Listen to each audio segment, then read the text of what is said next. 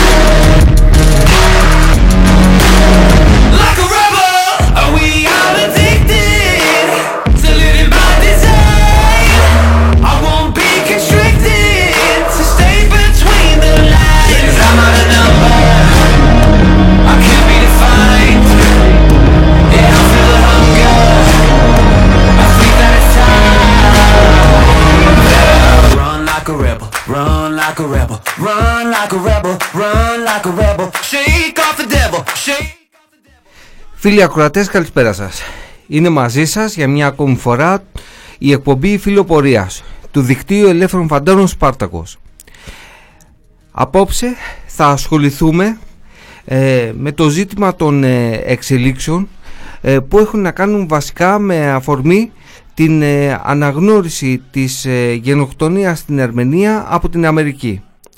Βέβαια στην Αμερική τις ε, πήραν ε, 100 χρόνια και ε, προκειμένου να προχωρήσει σε αυτή την ε, αναγνώριση. Μια εξέλιξη η οποία είναι πολύ πιο συνολική ε, συνδέεται ε, με το σύνολο της αμερικανικής πολιτικής ιδιαίτερα όπως στρέφεται ενάντια στη Ρωσία, την Κίνα και σε ένα δεύτερο επίπεδο ενάντια στο Ιράν και με έμεσο τρόπο άλλοτε πιο άμεσο βέβαια ενάντια στην Τουρκία με σκοπό όχι την απόρριψή της από το δυτικό μπλοκ ε, των δυνάμεων ε, που έχουν συγκροτηθεί γύρω από τις ΗΠΑ και το ΝΑΤΟ αλλά ουσιαστικά μια επαναδιαπραγμάτευση. Όλα αυτά θα τα δούμε απόψε όπως και τι συνέπειες υπάρχουν ε, στη γειτονιά μας και πώς όλα αυτά επιδρούν στον ε, ελληνοτουρκικό ανταγωνισμό. Θα δούμε τις κινήσεις της ελληνικής διπλωματίας, θα δούμε τις κινήσεις που γίνονται σε επίπεδο ε, συγκρότησης του νέου ελληνικού στρατού, καθώς ε, σήμερα είχαμε ε, Κισέα με τη συμμετοχή του Πρωθυπουργού Κυριάκου Μητσοτάκη, όπου αποφασίστηκε η νέα δομή των ενόπλων δυνάμων, με συγκεκριμένες στοχεύσεις στο ζήτημα ε, της αυτοτελούς δράσης των ειδικών δυνάμεων και της δημιουργίας ε, δεύτερου αστάθμου ε, στην ε, Κρήτη αλλά και τη συνολική αναβάθμιση του νησιού. Όλα αυτά θα τα δούμε αφού πάμε σε ένα σύντομο ε, μουσικό διάλειμμα.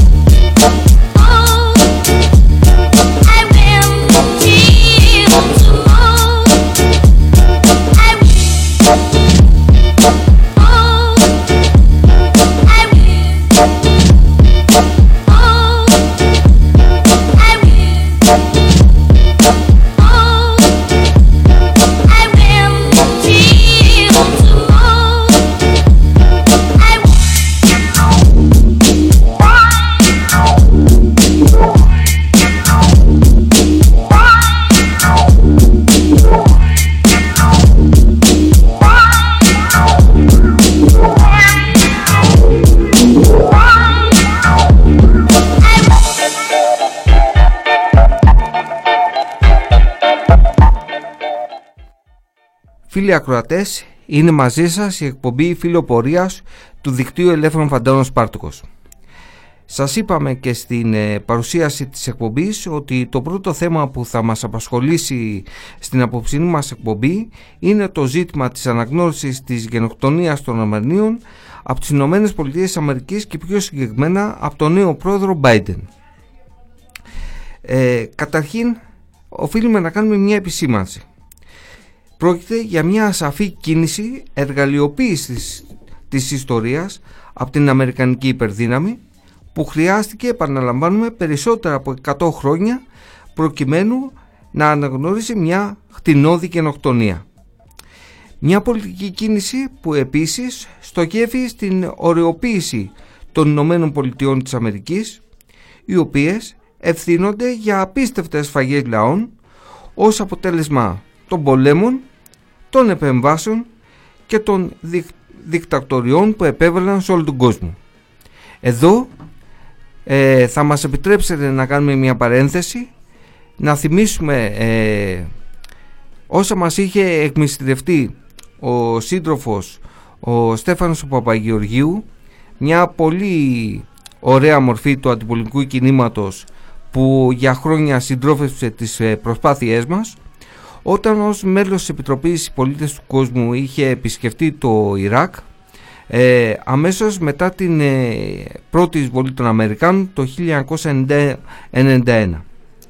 Ε, είχε συγκλονιστεί από αυτά που είχε δει τότε, ε, από τις καταστροφές, από τους θανάτους, από τον, αργό, από τον αργό θάνατο που είχε βυθίσει η Αμερική του Μπούς τότε τον λαό του Ιράκ καθώς πέρα από όλα τα άλλα τα οποία πρέπει να επισημάνεις Ιδιαίτερη αίσθηση είχαν κάνει οι βομβαρδισμοί ε, με τις ε, βόμβες του απεμπλουτισμένου ουρανίου που είχαν και μίση ραδιενέργεια ε, το έδαφος ε, του Ιράκ και ήταν ο βασικός λόγος για μια σειρά τερατώδεις ασθένειες οι οποίες βασικά χτύπαγαν τα παιδιά μας είχε μιλήσει για εκατοντάδες χιλιάδες νεκρούς ε, και ένα δράμα του Ιρακινού λαού ε, το οποίο φυσικά συνεχιζόταν. Ε, ένα δράμα το οποίο συνεχίζεται μέχρι και τις μέρες μας ένα δράμα το οποίο το μοιράζεται ο λαός του Αφγανιστάν ε, οι λαοί της ε, Λατινικής Αμερικής βάρβαροι πόλεμοι και δικτατορίες που συνοδεύουν την ιστορία των Ηνωμένων Πολιτειών ε, από την έναξή της σχεδόν. Όλα αυτά τα λέμε γιατί πρέπει να θυμόμαστε το ποιες είναι οι Ηνωμένες Πολιτείες και τι κάνουν. Τι έκαναν στη Λιβύη, τι έκαναν στη Συρία, τι έκαναν στην Ουκρανία ε, πρημοδοτώντας τους ε, ναζί εγκληματίες, τι συνεχίζουν να κάνουν σήμερα.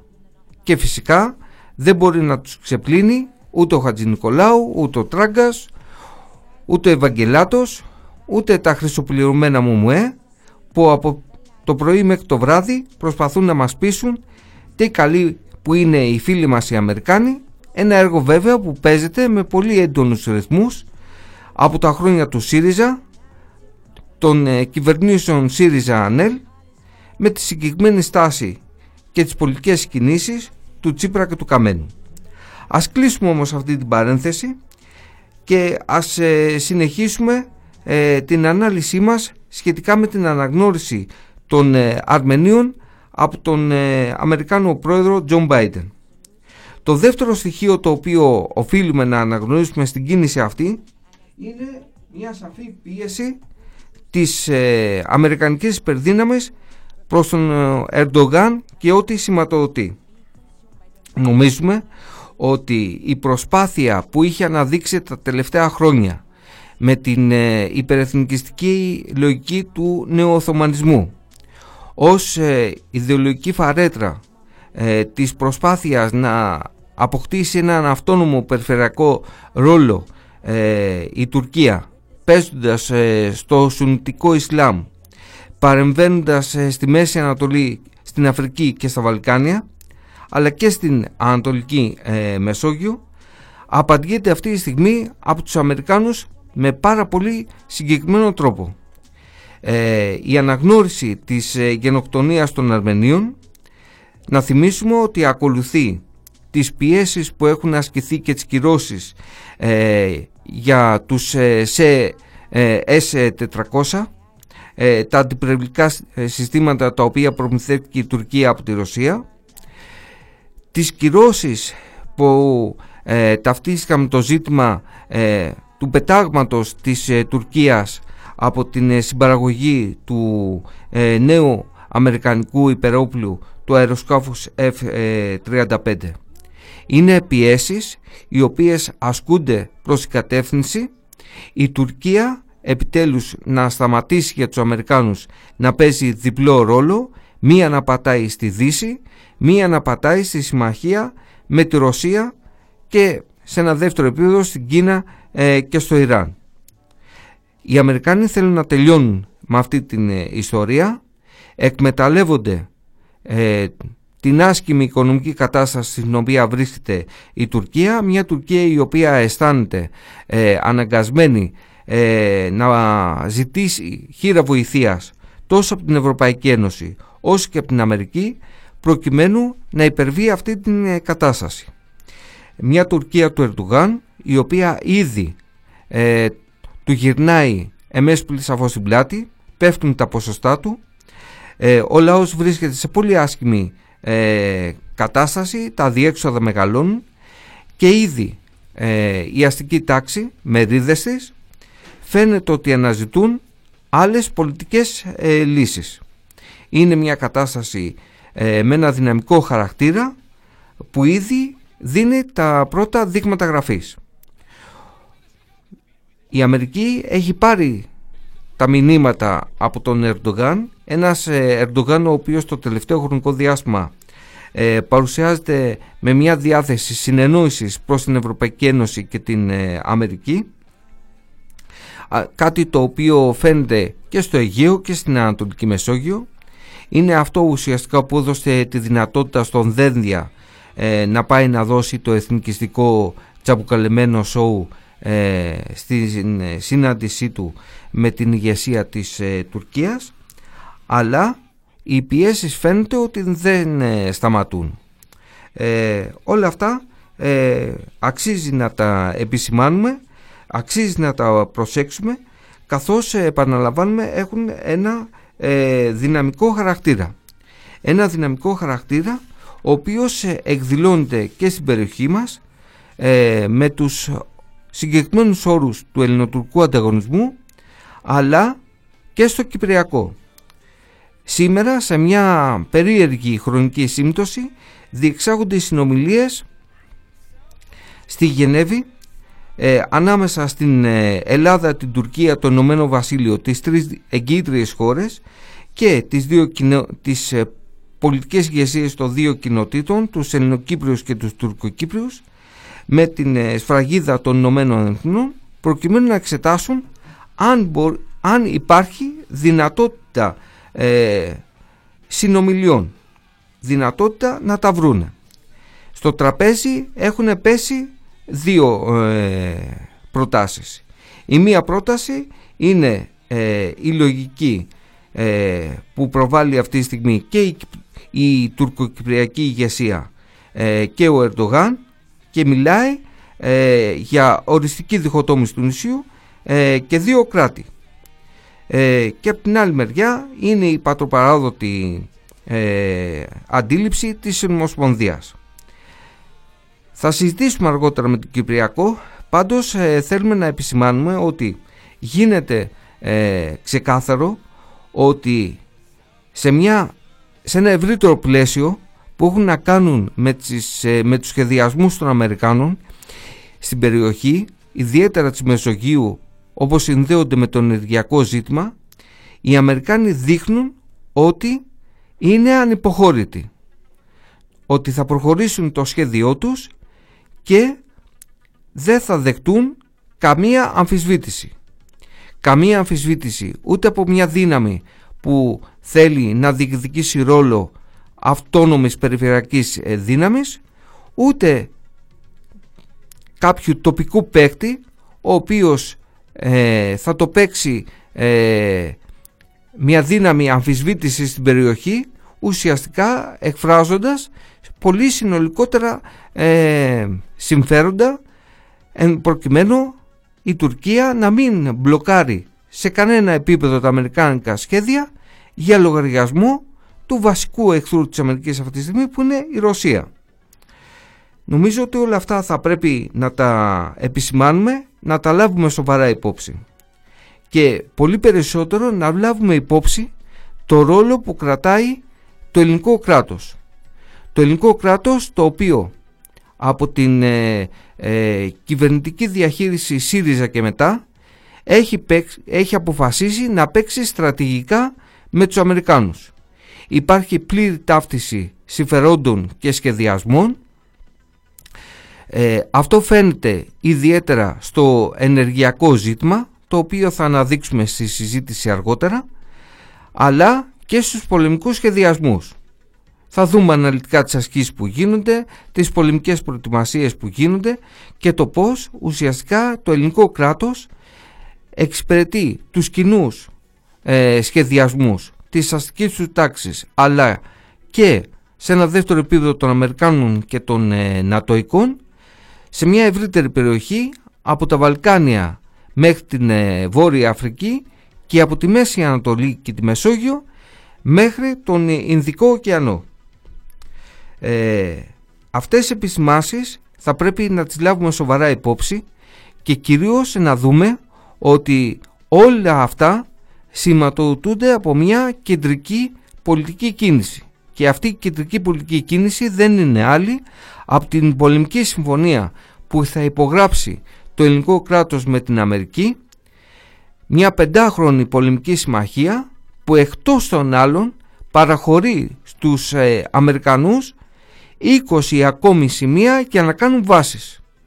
Και πλέον γίνεται κάτι που δεν έχει ξαναγίνει ποτέ στην ιστορία του ελληνικού κράτους. Μιλάμε για ένα πρωτόγνωρο ε, γεγονός, για ένα απέραντο πολεμικό ορμητήριο από το οποίο θα διεξάγονται ε, οι βρώμικοι πόλεμοι από κοινού ε, βρώμικοι πόλεμοι οι οποίοι είναι δεδομένο ότι θα δημιουργήσουν πρόσφυγες και εδώ μπαίνει ο δεύτερος ρόλος του ελληνικού κράτους ρόλος ε, ταυτισμένος με την Ευρωπαϊκή Ένωση καθώς το ελληνικό κράτος εγγυάται ότι με τα μέτρα τα οποία λαμβάνει σε Εύρο και Αιγαίο θα υπερασπίσει το απροσπέλαστο των συνόρων της Ευρώπης φρούριο.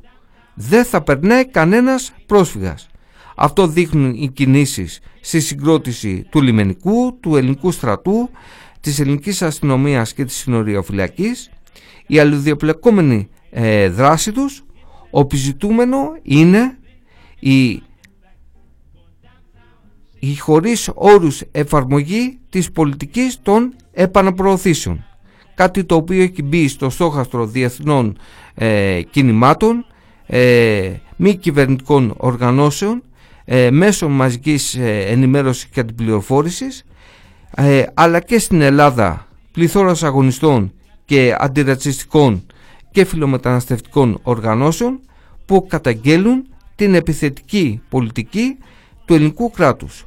Είναι μια πολιτική πολεμική, καταστελτική που στρέφεται ενιαία εναντίον των λαών.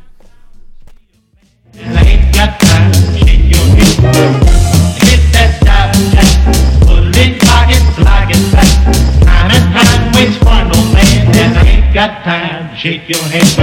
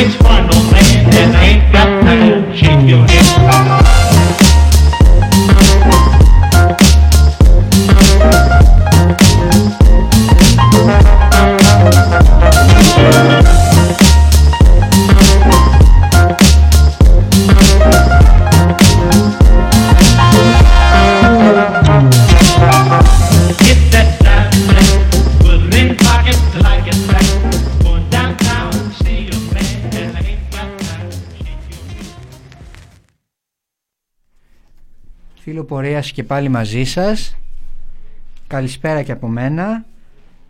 Ε, στην τελευταία μας εκπομπή για πριν το Πάσχα, καθώς τη Μεγάλη Πέμπτη δεν θα έχουμε εκπομπή, ε, να διαβάσουμε σε αυτό το σημείο και ένα κείμενο του πάντα ενημερωμένου ε, για τα διεθνή συντρόφου Γιώργου Χλωρού από το ΕΚ, το οποίο και εμείς δημοσιεύσαμε ε, και που φωτίζει ε, κρίσιμες πτυχές του ζητήματος της ε, αναγνώρισης της γενοκτονίας των Αρμενίων δίνοντας τροφή για σκέψη. Για εκείνους που αναρωτιούνται γιατί οι ΙΠΑ αναγνώρισαν τώρα μετά από 106 χρόνια την ανδιαφυσβήτητη ιστορικά γενοκτονία των Αρμενίων η απάντηση δεν μπορεί να βρεθεί στα ιστορικά, ακαδημαϊκά ή πραγματολογικά στοιχεία αυτής καθεαυτής της έρευνας και, και συζήτησης για το θέμα. Αντίθετα τα αίτια πρέπει να αναζητηθούν στις σύγχρονες μορφές που παίρνει το μεγάλο παιχνίδι στις μέρες μας. Η αναγνώριση αυτή έρχεται σε μια κρίσιμη στιγμή κατά την οποία οι ΗΠΑ επανέρχονται στο παιχνίδι με την Προεδρία Biden στην περιοχή με σκοπό να τελειώσουν αυτό που ξεκίνησαν με την Ουκρανική φασιστική αντεπανάσταση το 2014 και την παραπέρα περικύκλωση και στραγγαλισμό της Ρωσίας. Αυτό το σχέδιο που εν μέρει τήθηκε στον Ντονμπάς και συνολικά στην Κρυμαία περιλάμβανε και αλλαγή στις περιφερειακές δυνάμεις που παίζουν ή μπορούν να παίξουν ρόλο σε αυτή την περικύκλωση. Αυτό αφορά την Τουρκία και την επίσης αποτυχημένη απόπειρα πραξικοπήματος το καλοκαίρι του 2016 κατά του Ερντογάν. Αν νικούσαν οι γκιουλενικοί και οι κεμαλιστές, τότε τα γκιουλενικά δίκτυα διείσδυσης στο μαλακό υπογάστιο της Ρωσίας από τον Κάφκασο και την Κεντρική Ασία μέχρι την επαρχία των Ουιγούρων της Κίνας θα έπαιρναν το πάνω χέρι. Δεν έγινε αυτό. Οι Ουκρανοί ιτήθηκαν οι Γκιουλενικοί ιτήθηκαν και ο Ερντογάν έπεσε στα χέρια του Πούτιν ως λάφυρο. Οι Αζέροι προσέγγισαν τη Μόσχα και επιδίωξαν μέσω των εφρασιατικών του περιβάλλοντος του Πούτιν να δέσουν μια συμμαχία που αναγκαστικά απέρναγε μέσα από την επισφράγηση της ανακατάληψης του Ναγκόρνο Καραμπάχ. Η Αρμενία φτωχή απομονωμένη δίχως δικές πρωτοπαραγωγικές πηγές πουλήθηκε στεγνά από τη Μόσχα όπως γίνεται σχεδόν συνέχεια από το 17ο αιώνα και μετά με μόνη εξαίρεση την εποχή της Επανάστασης του 1917. Ο δρόμος πλέον είχε ανοίξει για το μεγάλο σιδηροδρομικό οδικό ναυτιλιακό ενεργειακό δρόμο της Κεντρικής Ασίας, τον Central Asian Silk Road. Αυτόν δηλαδή που ξεκινάει από τα Κινέζικα παράλια, περνάει μέσα από την περιοχή των Ουιγούρων, μπαίνει στα κράτη της Κεντρικής Ασίας, μέσω Κασπίας φτάνει στον Μπακού του Αζερβαϊτζάν και από εκεί μέσω Γεωργίας μπαίνει στην Τουρκία ή συνεχίζει ναυτικά στη Μαύρη Θάλασσα και τα στενά του Βοσπόρου και από εκεί στο Αιγαίο και στη Δύση. Το σπουδαιότερο παρακάμπτει την Νότια Συνική, τον Ινδικό, την Ερυθρά και το Σουέζ. Αυτό είναι το μυστικό. Η σιδηροδρομική γραμμή εγκαινιάστηκε την πρωτοχρονιά του 21 στις τάκρες του Αγκόρνο Καραμπάχ. Οι Αμερικάνοι με τον Biden επιδιώκουν τη ρευάνση εκεί που ο Τραμπ ήταν καρπαζόης πράκτορας. Στην Ουκρανία θα ενισχύσουν την ακροδεξιά κυβέρνηση. Και στην Αρμενία θα προσπαθήσουν να βάλουν μια μικρή σφύρνα στο κοινό σχέδιο Κίνας, Ρωσίας, Αζερβαϊτζάν και Τουρκίας, πατώντας τον κάλο τη τελευταία και αξιοποιώντας τα μέτωπα που έχει ανοιχτά η τελευταία με άλλες χώρες μαζί με την Ελλάδα, που στο φινάλε βρίσκεται στην πύλη εξόδου αυτού του διαδρόμου.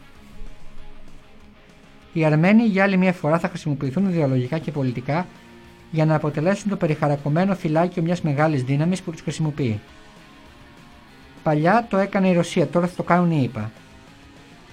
Είναι καλό να σταματήσουν να έχουν αυταπάτες και να αναλογιστούν ότι το μέγεθος της χώρας τους και κυρίως η έλλειψη κάποιου σοβαρού γεωσοργικού μεγέθους πέρα από τις μνήμες της τραγικής ιστορίας τους, δεν είναι αρκετό, αρκετά δυνατό όπλο για να στηρίξουν κάποιον μεγαλοειδεατισμό, όπως φάνηκε άλλωστε και το φθινόπωρο που μας πέρασε. Θα κάνουμε ένα διάλειμμα και θα επανέλθουμε για να σχολιάσουμε και το κείμενο και να συνεχίσουμε.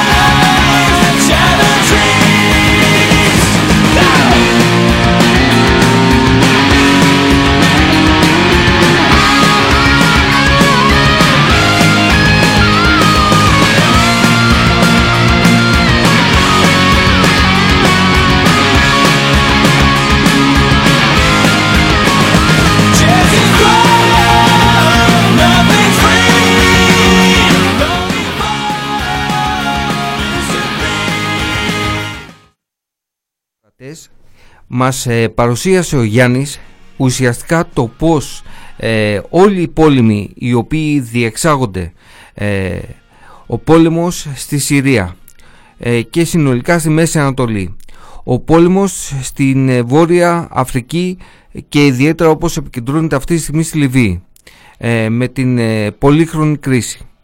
Ο πόλεμος στην Αρμενία ο, ο πόλεμος ε, και η παρολίγο πολεμική σύγκρουση στην ε, Ουκρανία. Όλες ε, αυτές οι συγκρούσεις έχουν ως, ε, ε, ως πλάτη τους ανταγωνισμούς ανάμεσα στην ε, Αμερική, το ΝΑΤΟ, τη Ρωσία και σε δεύτερο επίπεδο την Κίνα. Μια Αμερική η οποία επιτίθεται. Επιτίθεται αφενός για να περικλώσει τη Ρωσία αφετέρου για να αρπάξει τις ε, αγορές ενέργειας ε, της ε, Ευρώπης ε, αυτό φαίνεται ξεκάθαρα και στην ε, κατασκευή του αγωγού του Nord Stream ε, ένα γερμανικό αμερι- και ρωσικό σχέδιο το οποίο οι Αμερικάνοι αυτή τη στιγμή ε, προσπαθούν να το μπλοκάρουν. Ε, κάτι το οποίο έχουν κοινή στάση τόσο ο Biden όσο και ο Τραμπ. Σε κάθε περίπτωση όμως το ζήτημα της ε, ενέργειας σημαίνει πόλεμος. Αυτό είναι το βασικό ζητούμενο.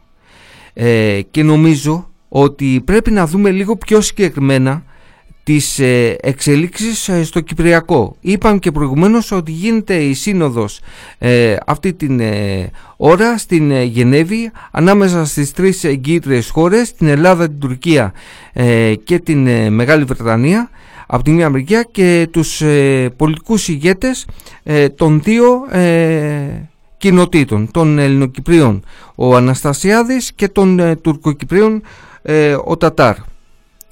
Ε, κάτι το οποίο μπορούμε να κρατήσουμε είναι ότι οι Τούρκοι ε, είτε ως ε, τουρκοκυπριακή ηγεσία εκπροσωπούμενοι από τον Τατάρ ε, είτε ως ε, επίσημη Τουρκία ε, με τον Υπουργό Εξωτερικών τον ε, Τζαβούσογλου έχουν ε, προβάλει την ε, ιδέα της οριστικής ε, διχοτόμησης ε, του νησιού ε, και την ε, δημιουργία ε, δύο κρατών, δύο ισότιμων κρατών.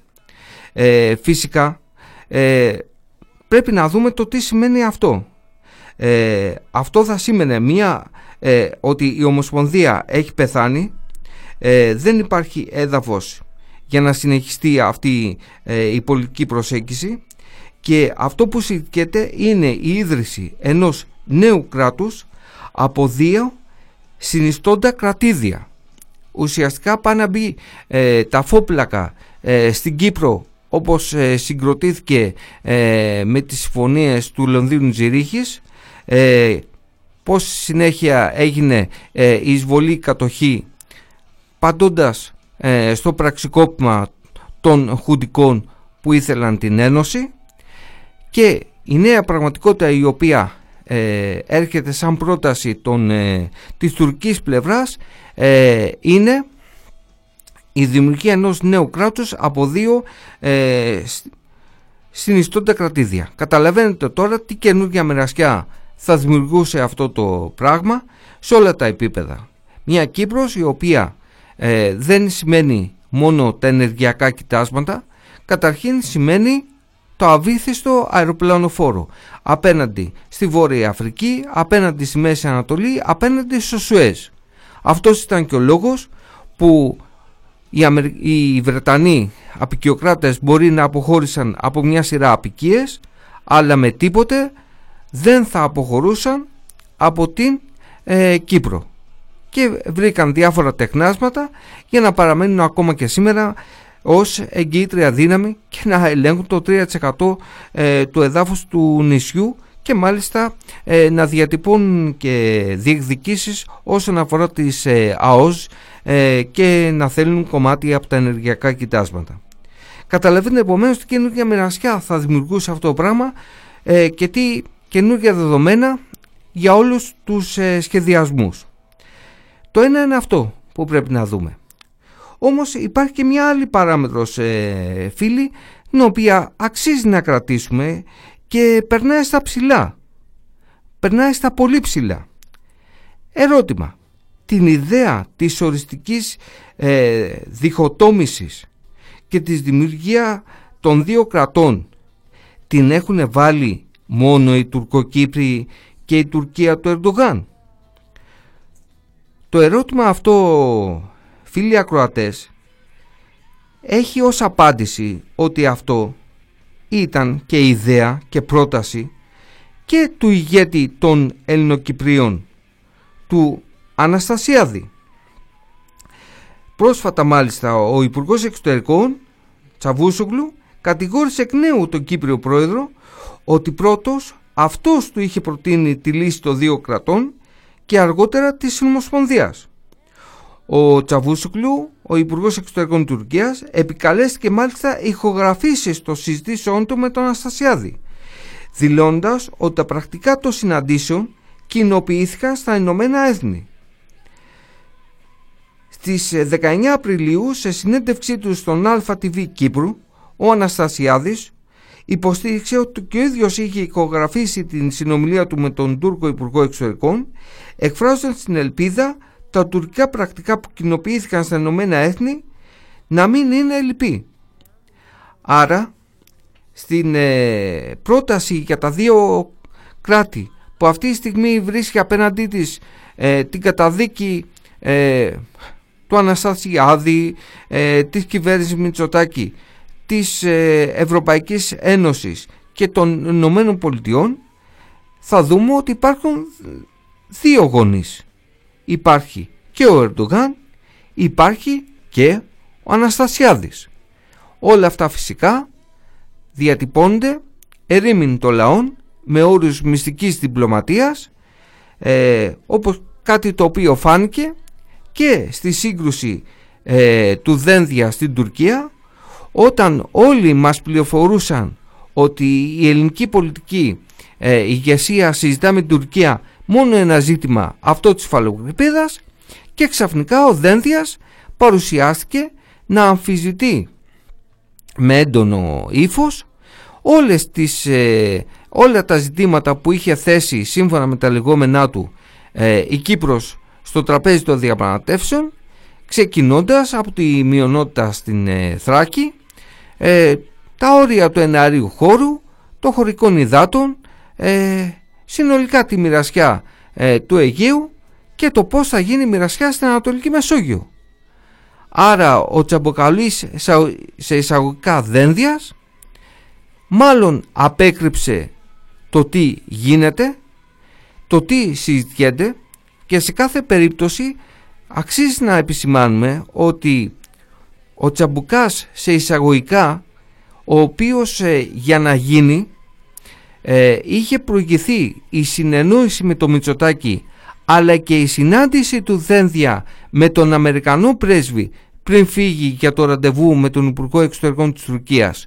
Ε, είχε συνομιλήσει με τον Πρωθυπουργό και τον Αμερικάνο πρέσβη για να πάει στην Τουρκία. Έγινε η συγκεκριμένη συζήτηση, οι συνομιλίες οι οποίες χαρακτηρίστηκαν από την ένταση την οποία περιγράψαμε αλλά το ζητούμενο και τις δύο πλευρές είναι αν θα βρεθεί στο τραπέζι των διαπραγματεύσεων ε, σύντομα ο Τούρκος ηγέτης και ο Πρωθυπουργός Μητσοτάκης.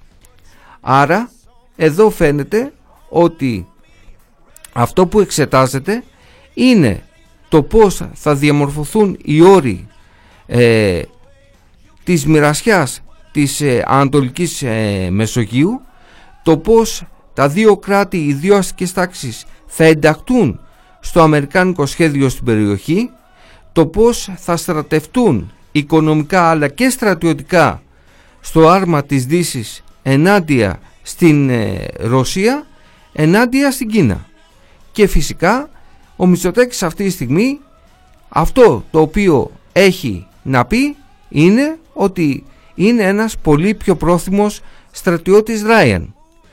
Όχι όμως γιατί ο Μητσοτάκης είναι εξαρτημένος, ο Μητσοτάκης ο οποίος είναι υποταγμένος. Στα σχέδια τα, της Αμερικής για τη διεκδίκηση των ε, ευρωπαϊκών αγορών κεντρικό ρόλο παίζουν ε, τα λιμάνια της Καβάλας και της Αλεξανδρούπολης όπου θα έρχεται το υγροποιημένο φυσικό αέριο ε, της Αμερικής. Ερώτημα. Ποιος είναι αυτός ο οποίος θα μεταφέρει το υγροποιημένο φυσικό αέριο.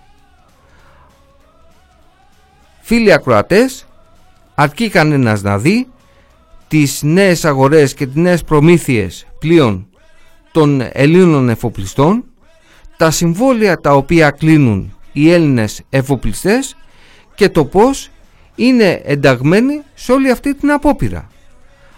Αξίζει κανένας να δει το πώς αναβαθμίζεται το Αιγαίο και ο έλεγχος του από την Ελλάδα, το ρόλο που παίζει η Αλεξανδρούπολη η Καβάλα και το ρόλο τον οποίο παίζει η Ελλάδα αυτή τη στιγμή στα Βαλκάνια με το δρόμο τον οποίο η αστική Ελλάδα με το δρόμο της οποίου άνοιξε ε, η συνθήκη των Πρεσπών η συμφωνία των Πρεσπών. Όλες επομένως οι αντιλήψεις που εκφράστηκαν από την πατριωτική εθνικιστική αριστερά. Πολύ περισσότερο από τους ε, βουκεφάλες της ακροδεξιάς δεν έχουν καμία σχέση με την πραγματικότητα. Ο ρόλος της Ελλάδας είναι πολύ πιο επιθετικός.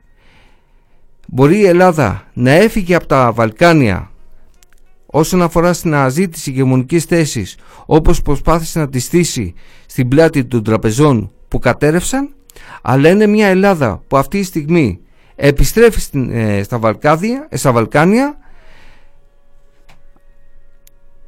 πάνω στους ε, αγωγούς χέρι-χέρι με τους Αμερικάνους ε, με κυρίαρχο όπλο το ζήτημα της ενέργειας και προσέχτε με βασικό προσόν τον ελληνικό στρατό ο οποίος έχει εντυπωσιακή παρουσία και εντυπωσιακό ρόλο.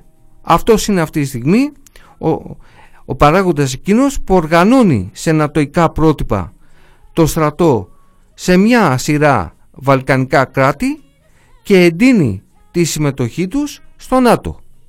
Ας τα κρατήσουμε όλα αυτά και ας δούμε ποιοι πραγματικά είναι οι όροι του ελληνικού ανταγωνισμού και ποιοι είναι οι πραγματικά όροι του, της ανάπτυξης του ελληνικού καπιταλισμού που επιστρέφει λέμε ως ηγεμονική δύναμη στα Βαλκάνια απειλώντας τους λαούς απειλώντας καταρχήν τον εργαζόμενο κόσμο και την νεολαία στη χώρα μας με τα κολοσιαία εξοπλιστικά προγράμματα με τους 15.000 μισθοφόρους στρατιώτες με τους 2.500 στρατιωτικούς που θα πάρουν ακόμα με την αύξηση της στρατιωτικής θητείας με τα σχέδια για τις στράτες της φτωχής νεολαίας στα 18 άντρες και γυναίκες και τα σχέδια για την αναδιοργάνωση της εθνικιστικής εθνοφυλακής. Άρα μιλάμε για μια τρομερή απειλή και προσέχτε, μιλάμε για δεκάδες δισεκατομμύρια. Δεκάδες δισεκατομμύρια την ώρα που οι νεκροί από τον κορονοϊό έχουν ξεπεράσει τις 10.000 όπου γιατροί δεν προσλαμβάνονται, νοσηλευτές δεν προσλαμβάνονται, οι μεθ δεν δημιουργούνται, νοσοκομεία δεν ανοίγονται. Όλες οι προβλέψεις είναι για εκτείναξη του αριθμού των κρουσμάτων και των νεκρών, αλλά ο Μητσοτάκης συζητάει για φρεγάτες, συζητάει για Ραφαέλ, συζητάει για F-35. Επαναλαμβάνουμε όμως, το ζήτημα δεν είναι τι ζητάει ο Μητσοτάκης, αλλά Γιάννη θα συμφωνήσεις, το ζήτημα είναι το τι στάση θα κρατήσουμε εμείς, το τι στάση θα κρατήσει το αντιπολιτικό κίνημα και πώς θα αντιτακτήσει όλα αυτά. Το ζήτημα βεβαίως και είναι αυτό. Ε, το αντιπολεμικό κίνημα έδειξε τη δυναμική του ε, στις 17 Τετάρτου με την πορεία που πραγματοποίησε με τρεις φαντάρους στην κεφαλή της παρά ε, τους περιορισμούς στην κυκλοφορία που βρίσκονται για πάνω από ένα χρόνο στη ζωή μας. Ε, το αντιπολεμικό κίνημα ε, δείχνει ότι δεν ε, υποκύπτει στον εκβιασμό, δεν υποκύπτει στον εκβιασμό που, λέει, που θέτει η κυβέρνηση ασφάλεια και όπλα ή δημόσια υγεία. Η απάντηση είναι δημόσια υγεία, είναι προσλήψεις στα νοσοκομεία, είναι προσλήψεις στα σχολεία για να δημιουργηθούν περισσότερες τάξεις. Δεν ε, πρόκειται για τη δική του ασφάλεια, δεν γίνονται ε, όλες αυτές οι επενδύσεις εντός ή εκτός εισαγωγικών για τη δική του ασφάλεια, αλλά γίνονται για την επέκταση του κράτους και θα μπορούσαν στη θάλασσα κυρίως και θα μπορούσαν να είχαν αποφευχθεί εάν το κράτος δεν επιδίωκε καιροσκοπικά την όλο και μεγαλύτερη διείσδυση ε, στην περιοχή της ε, Ανατολικής Μεσογείου. Ε, δεν υποκύπτει ούτε στον εκβιασμό ο, ο κόσμος ε, που, που τίθεται από τη στιγμή που δεν λαμβάνονται μέτρα για την προστασία της δημόσιας υγείας παρά μας λένε καθίστε μέσα και μην κάνετε τίποτα μόνοι σας για μήνες για να μην πεθάνετε είναι ένα στιγνό εκβιαστικό ε, δίλημα εμείς ε, το, νομίζω πως ε, η, απάντηση πρέπει να είναι μέτρα για τη δημόσια υγεία χρήματα για τη δημόσια υγεία ε, σε ευρύτερο πλαίσιο, επαναλαμβάνω, και στα σχολεία να, και στα μέσα μαζικής μεταφοράς, να αραιώσουν τα δρομολόγια και στους χώρους δουλειάς. Δεν είναι μόνο δημόσια υγεία, αν προκειμένου μόνο τα νοσοκομεία. Μέτρα για αυτά και όταν δεν παίρνονται αυτά τα μέτρα, δεν ε, υποκύπτουμε στον εκβιασμό και δεν ε, πάβουμε να ικανοποιούμε τις ανάγκες μας ε, για πολιτική δραστηριότητα, δεν πάβουμε να ικανοποιούμε τις ανάγκες μας για να βγαίνουμε έξω μια βόλτα με τους φίλους μας δεν υποκύπτουμε σε αυτό το δίλημα, δεν λαμβάνουμε μέρος. Ε, αυτά νομίζω ε, από μένα. Θέλω να πω ότι δύσκολα μπορεί κανείς να ε, εκτιμήσει, να σκεφτεί πως ε, η αναγνώριση της γενοκτονίας δεν έγινε για πολιτικούς λόγους μετά από τόσα πολλά χρόνια. Δύσκολα μπορεί κανείς να αρνηθεί τη χιδεότητα ε, αυτής της ε, λογικής το να ε, αναγνωρίζεται ε, ένα τέτοιο στιγνό έγκλημα ε, όταν και όποτε έχει πολιτικό συμφέρον η κάθε χώρα η Αμερική εν προκειμένου να το αναγνωρίσει είναι πραγματικά χιδαίο και είναι ακόμα πιο χιδαίο όταν προέρχεται από ένα, η αναγνώριση από ένα κράτος που τα, τις τελευταίες πολλές δεκαετίες είναι υπεύθυνο για δεκάδες εγκλήματα ε, ανά την Ιφίλιο με θύματα τους λαούς. Είναι υπεύθυνο για τη δημιουργία, για, την, ε, για, για, το θάνατο πολλών ανθρώπων, εκατομμυρίων ανθρώπων, είναι υπεύθυνο για τη γέννηση ε, τεράστιων προσφυγικών ροών, είναι υπεύθυνο για την πτώση κυβερνήσεων και την άνοδο δικτατόρων στην εξουσία. Είναι υπεύθυνο γενικά για ε, υπεύθυνο μιας προσπάθειας να μην ορίζουν ε, λαοί έξω από, τη, από τα σύνορά του τις τύχες τους. Νομίζω Γιάννη ότι είναι πολύ σωστές επισημάνσεις σου αλλά πρέπει να κάνουμε και ορισμένες επισημάνσεις ε, για το ρόλο του κινήματος ε, για το ρόλο της ε, εθνικιστικής αριστεράς όπως την εκφράζει η ΛΑΕ ε, με χαρακτηριστικές παρεμβάσεις του Κώστα Ήσυχου αλλά όπως την εκφράζει και το ΚΚΕ. Καταρχήν το ΚΚΕ εμφανίζεται αυτή τη στιγμή σαν δύναμη ε, υπεράσπισης των εθνικών αστικών συμφερόντων. Σου λέει να υπερασπίσουμε τα κυριαρχικά δικαιώματα κυριαρχικά δικαιώματα που φτάνουν 200 ναυτικά μίλια από την ε, ε, Κρήτη. Ουσιαστικά υπερασπίζει την επιθετικότητα επεκτατικότητα του ελληνικού καπιταλισμού. Ε, το δίλημα που βάζει είναι συγκρότηση ενόπλων δυνάμεων για τα συμφέροντα του έθνους και όχι τα συμφέροντα των Αμερικάνων και του ΝΑΤΟ. Ερώτημα. Μπορεί να γίνει κάτι τέτοιο αυτή την εποχή του καπιταλισμού; Είναι ποτέ δυνατόν η αστική τάξη ή τμήματά της να επιλέξουν έναν τέτοιο εθνικό αστικό δρόμο ε, όπως τον εκπροσωπεί η πρόταση του ΚΚΕ. Κατά τη γνώμη μου η αλληλεπίδραση, η αλληλεσύνδεση των συμφερόντων ελληνικής αστικής τάξης και Αμερικάνων στη λογική της ανασυγκρότησης της ανάπτυξης κερδοφορίας του ελληνικού καπιταλισμού όπως εδράζεται στο ζήτημα του πολέμου και όπως εδράζεται στο ζήτημα της ενέργειας δεν μπορεί να πάει ξεχωριστά. Και μάλιστα είναι πολεμικοί εξοπλισμοί οι οποίοι γίνονται πολύ απλά γιατί το ελληνικό αστικό κατησμένο έχει κάνει την επιλογή να γίνει το Ισραήλ των Βαλκανίων. Ας δούμε χάρη ο Δένδιας με τον ε, Παναγιωτόπουλο Υπουργό Άμυνας βρέθηκαν πρόσφατα στη Σαουδική Αραβία για να υπογράψουν πολεμική συμφωνία ανάμεσα στα δύο κράτη. Ο Δένδιας με τον Παναγιωτόπουλο δεν πήγανε σαν ΝΑΤΟ, δεν πήγανε με την ε, σημαία κάποιας συμμαχίας. Πήγανε με την ελληνική σημαία και αυτό γίνεται για πρώτη φορά. Μιλάμε για μια χώρα η οποία ε, κάνει μεγαλύτερα εγκλήματα πολέμου ακόμα και από το Ισραήλ ενδεχομένως, έτσι. Ακριβώς πολεμάς στην Ιεμένη αυτή τη στιγμή.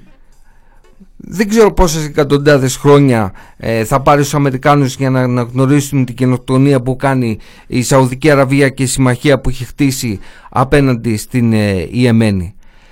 Πάντως πάει εκεί και συμφωνεί να κατεβάσει τους, ε, τα ελληνικά αντιεροπορικά συστήματα, τα Patriot, με, στη συνοδεία 145 μελών της πολεμικής αεροπορίας και με τη συμμετοχή ανδρών των ειδικών δυνάμεων προκειμένου να υπηρετήσει αυτή τη λογική.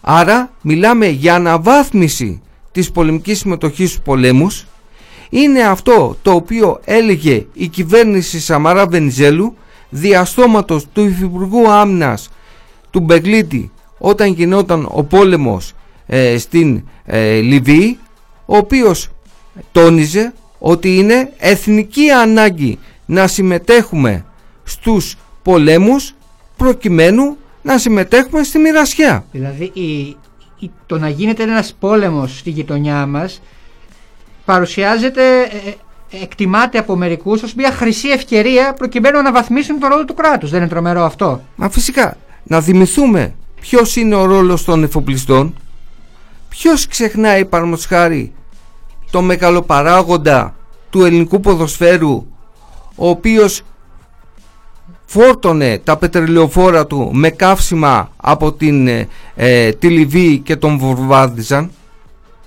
ποιος ξεχνάει τον μεγαλοπαράγοντα του ενεργειακού τομέα που πήρε έργα στη Λιβύη που πήρε έργα στο Ιράκ; Ποιες είναι οι επενδύσεις των Ελλήνων καπιταλιστών στην Αίγυπτο και στη Βόρεια Αφρική αλλά και συνολικότερα στην Αφρική αυτή τη στιγμή. Άρα μιλάμε ότι αυτή τη στιγμή ο ελληνικός καπιταλισμός συμμετέχει ενεργά στους πολέμους για να πάρει μερίδιο. Ερχόμαστε μετά σε άλλο κομμάτι της εθνικιστικής αριστεράς όπως την εκπροσωπεί η ΛΑΕ. Δείτε πρόσφατα έγινε η άσκηση Ινίοχος 2021 με τη συμμετοχή μιας σειράς, στρατου, ε, μιας σειράς χωρών με τεράστιες στρατιωτικές δυνάμεις που ξεχώρισε ο τομέας της πολεμικής αεροπορίας αλλά ήταν διακλαδικές ασκήσεις που συμμετείχαν το πολεμικό ναυτικό και ο στρατός ξηράς με την ε, αεροπορία στρατού, τα ελικόπτερα δηλαδή και τις ειδικές δυνάμεις.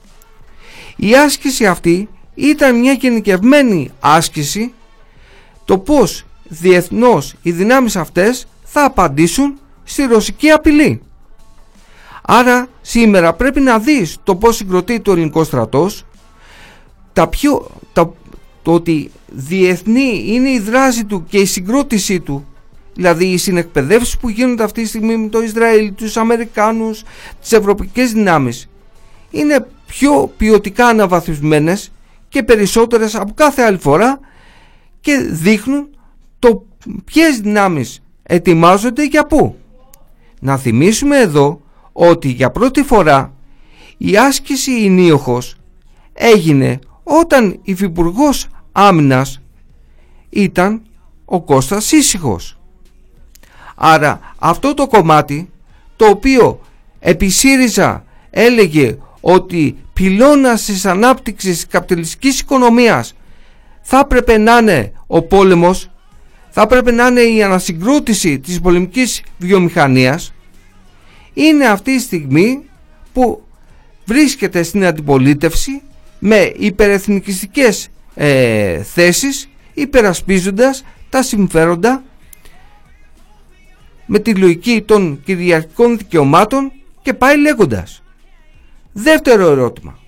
Βγαίνουν μια, μια, ε, μια σειρά καθηγητές και στρατηγοί και σου λένε ότι πιθανόν υπάρχει άλλος δρόμος, η συμμαχία με τη Ρωσία, ε, η συμμαχία με τη Γαλλία και αναπτύσσουν διάφορα, ε, διάφορα σκεπτικά. Εγώ αυτό που θέλω να πω είναι ότι αυτά δεν έχουν καμία σχέση με την πραγματικότητα. Η βασική επιλογή του ελληνικού καπιταλισμού αυτή τη στιγμή είναι οι Αμερικάνοι. Με τους Αμερικάνους πάνε από τον Ινδικό μέχρι τη Μαύρη Θάλασσα, από την Ανδριατική μέχρι την Κεντρική Μεσόγειο.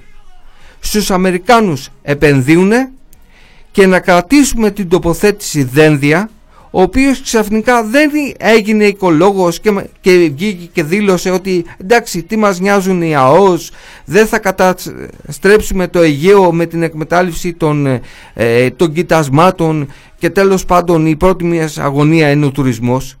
Γιατί πολύ απλά στα αμερικανικά σχέδια ο, ο ρόλος που αναγνωρίζουν στην, στην Ελλάδα δεν είναι ο ρόλος μιας χώρας παραγωγού ε, φυσικού αερίου και πετρελαίου.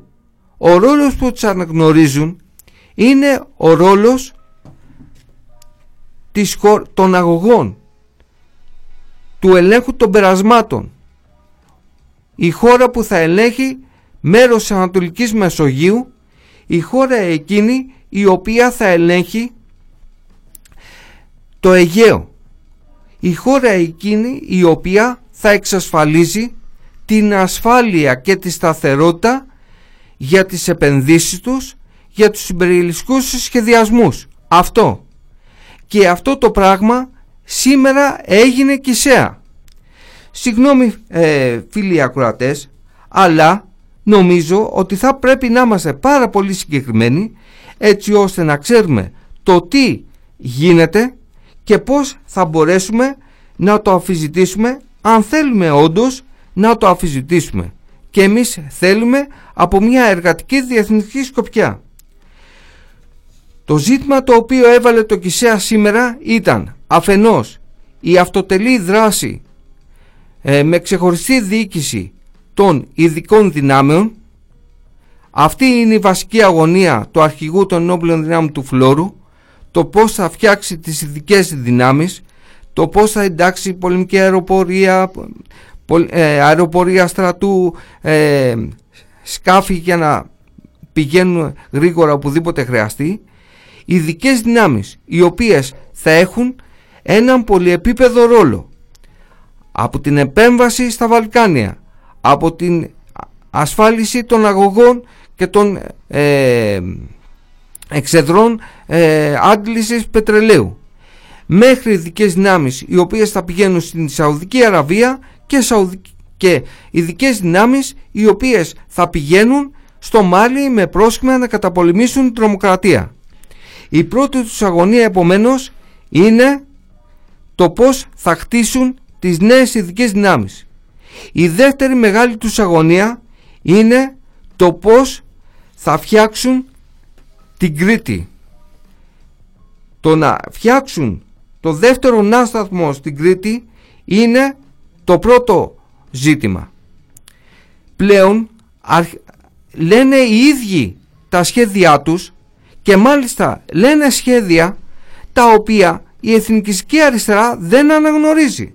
Σου λένε παραδείγματος στο δεύτερο νάσταθμο που θα φτιάξουμε στη Σούδα θα υπάρχουν οι νέες φρεγάτες τις οποίες θα αγοράσουμε είτε είναι γαλλικές είτε αμερικάνικες οι οποίες επαναλαμβάνουμε είναι ωκεάνια πλοία και τα οποία είναι τόσο μεγάλα τα οποία δεν κάνουν για το Αιγαίο.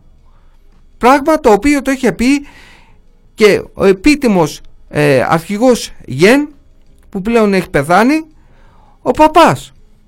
Τα πλοία αυτά θα είναι θα ελιμενίζονται στο δεύτερο νάσταθμο στη Σούδα με πεδίο δράσης τη Μεσόγειο το λένε ξεκάθαρα και μάλιστα είναι χαρακτηριστικό το δημοσίευμα του βηματοδότη εκεί θα είναι οι φρεγάτες θα είναι ε, μια σειρά ε, άλλα πλοία του πολεμικού ναυτικού θα είναι τα υποβρύχια θα είναι τα, τα χύπλοα σκάφη για να δράσουν στην Κύπρο, για να δράσουν στη Λιβύη, για να δράσουν στο Λίβανο, για να εξασφαλίσουν το Σουέζ. Αυτός είναι ο ρόλος τους. Ένα είναι αυτό. Όμως δεν περιορίζονται στο δεύτερο νάσταθμο. Οι σχεδιασμοί τους είναι συνολικά το πώς θα αναπτύξουν στρατιωτικά την Κρήτη. Το σχέδιό τους παραδείγματος προβλέπει την ανάπτυξη των ειδικών δυνάμεων. Η πιο σκληρή μονάδα ειδικών δυνάμεων είναι η ΜΑΛ στην Κρήτη με περιπτώσεις ε, απόπειρας αυτοκτονιών φαντάρων, απώλεια φαντάρου, καψόνια με χώρο δράσης της συγκεκριμένης μονάδας τα Δωδεκάνησα και την Κύπρο. Άρα αναβάθμιση του πολεμ... της παρουσίας του πολεμικού ναυτικού, αναβάθμιση της παρουσίας του στρατού ξηράς, αλλά και αναβάθμιση της παρουσίας της πολεμικής αεροπορίας και πιο συγκεκριμένα της 115 τέργα μάχης.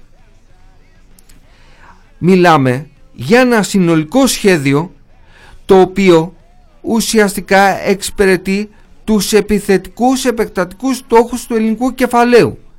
Στόχοι οι οποίοι εδράζονται στο πώς θα ενοποιούνταν η ΑΟΣ της Ελλάδας και της Κύπρου με βάση το ε, Καστελόριζο που μόνο η Ελλάδα θεωρεί ότι μπορεί να έχει τέτοια υφαλοκουπίδα, τέτοια ΑΟΣ και να ε, εγκλωβίζει την Τουρκία Κανένας άλλο, κανένα άλλο σοβαρό κράτος δεν θα δέχεται ε, αυτές τις αιτιάσεις.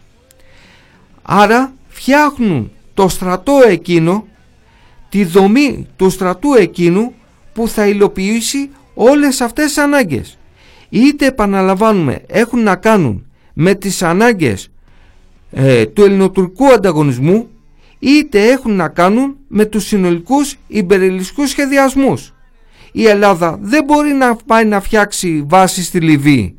Θα φτιάξει βάση απέναντι από τη Λιβύη και αυτή η βάση η αναβαθμισμένη θα είναι η Κρήτη.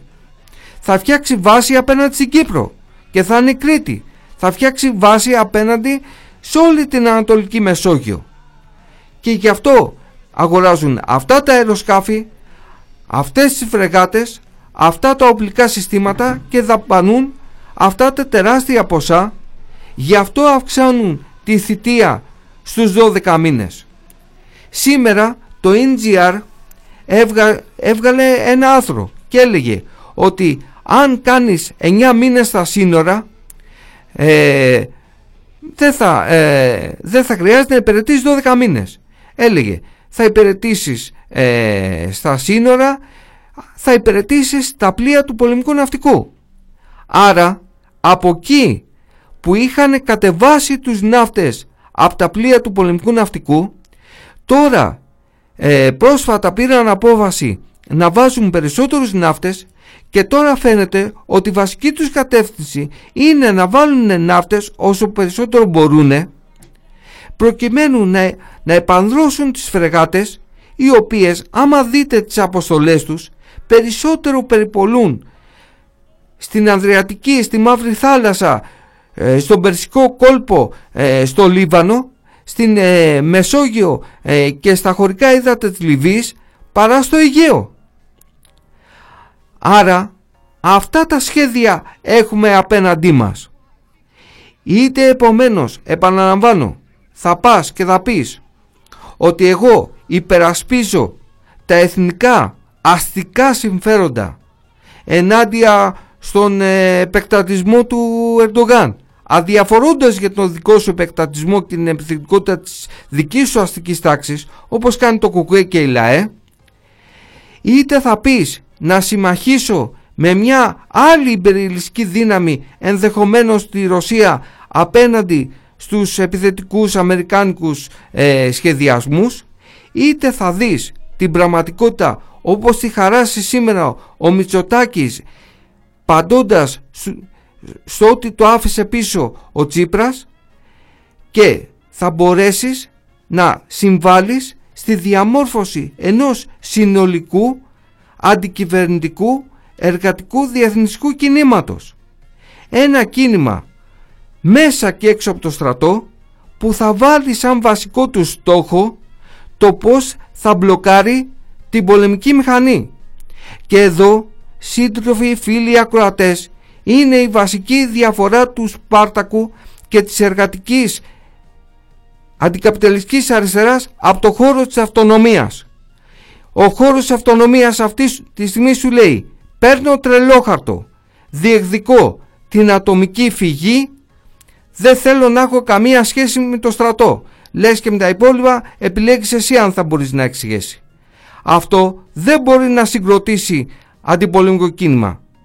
Δεν μπορεί να αντιτακτήσει την κυβέρνηση. Όπως φάνηκε και σε μια σειρά ε, συγκρούσεις και αντιθέσεις που αναδείχτηκαν.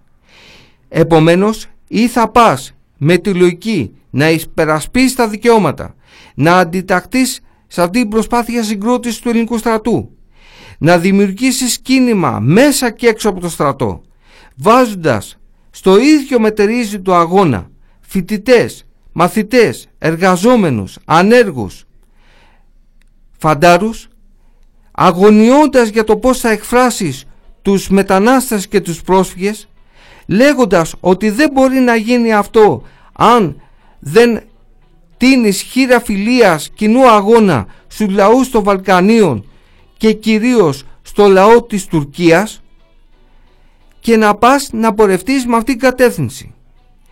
Η 17 Τετάρτου η κινητοποίηση η οποία έγινε ε, φίλοι ακροατές έδειξε ότι μπορεί να υπάρξει αυτή η δυνατότητα. Οι φαντάροι έστειλαν το δικό τους μήνυμα.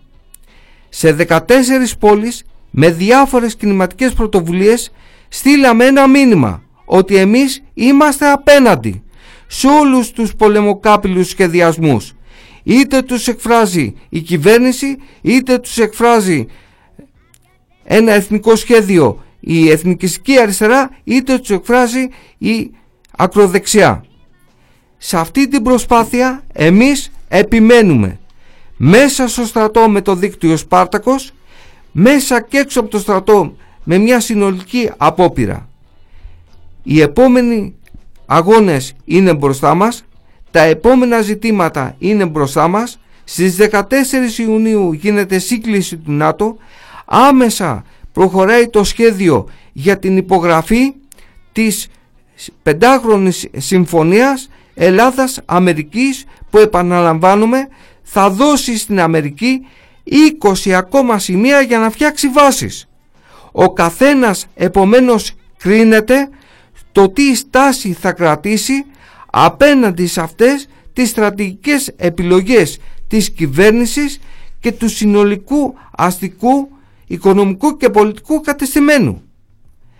Φίλοι ακροατές, θέλω να σας ε, χαιρετήσω, να κλείσω την παρέμβασή μας αυτή ε, με μια ευχή να ξεκουραστείτε, να απολαύσετε αυτές τις μέρες αλλά μετά το Πάσχα μας, ε, μας περιμένει ο αγώνας για τη σύγκρουση με το αντεργατικό έκτρωμα το οποίο κατεβάζει η κυβέρνηση Μητσοτάκη.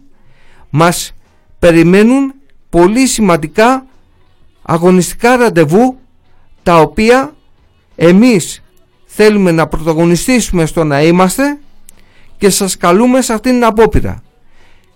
Γιάννη. Ε, να ευχηθώ κι εγώ ε, σε όλους να, να περάσουν ωραία αυτές τις μέρες όσο δυνατόν καλύτερα μπορούν. Ε, είμαστε χαρούμενοι που, που αυτή τη βδομάδα δεν κολλάει, κολλάει από τις 10 και μετά και από την επόμενη εβδομάδα κολλάει από τις 11 και μετά. Οπότε θα είμαστε ακόμα λίγο περισσότερο ελεύθεροι.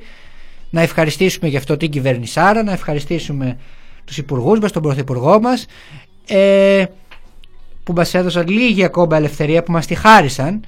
Ε, και να ευχηθώ κι εγώ μετά το Πάσχα ε, πιο δυναμικά να είμαστε στο δρόμο, να είμαστε στους αγώνες και οπουδήποτε αλλού χρειάζεται προκειμένου να αντιταχθούμε και στο εργατικό νομοσχέδιο, να αντιταχθούμε ε, και, στο, και σε ό,τι έχει να κάνει με την επέκταση του κράτους και το μιλιταρισμό, να αντιταχθούμε σε ό,τι ε, στοχεύει στο να, σε ό,τι έχει ως συνέπεια στο να γίνονται οι ζωές μας χειρότερες.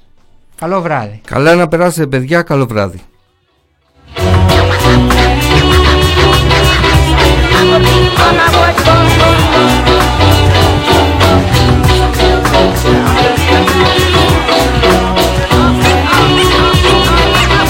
wonder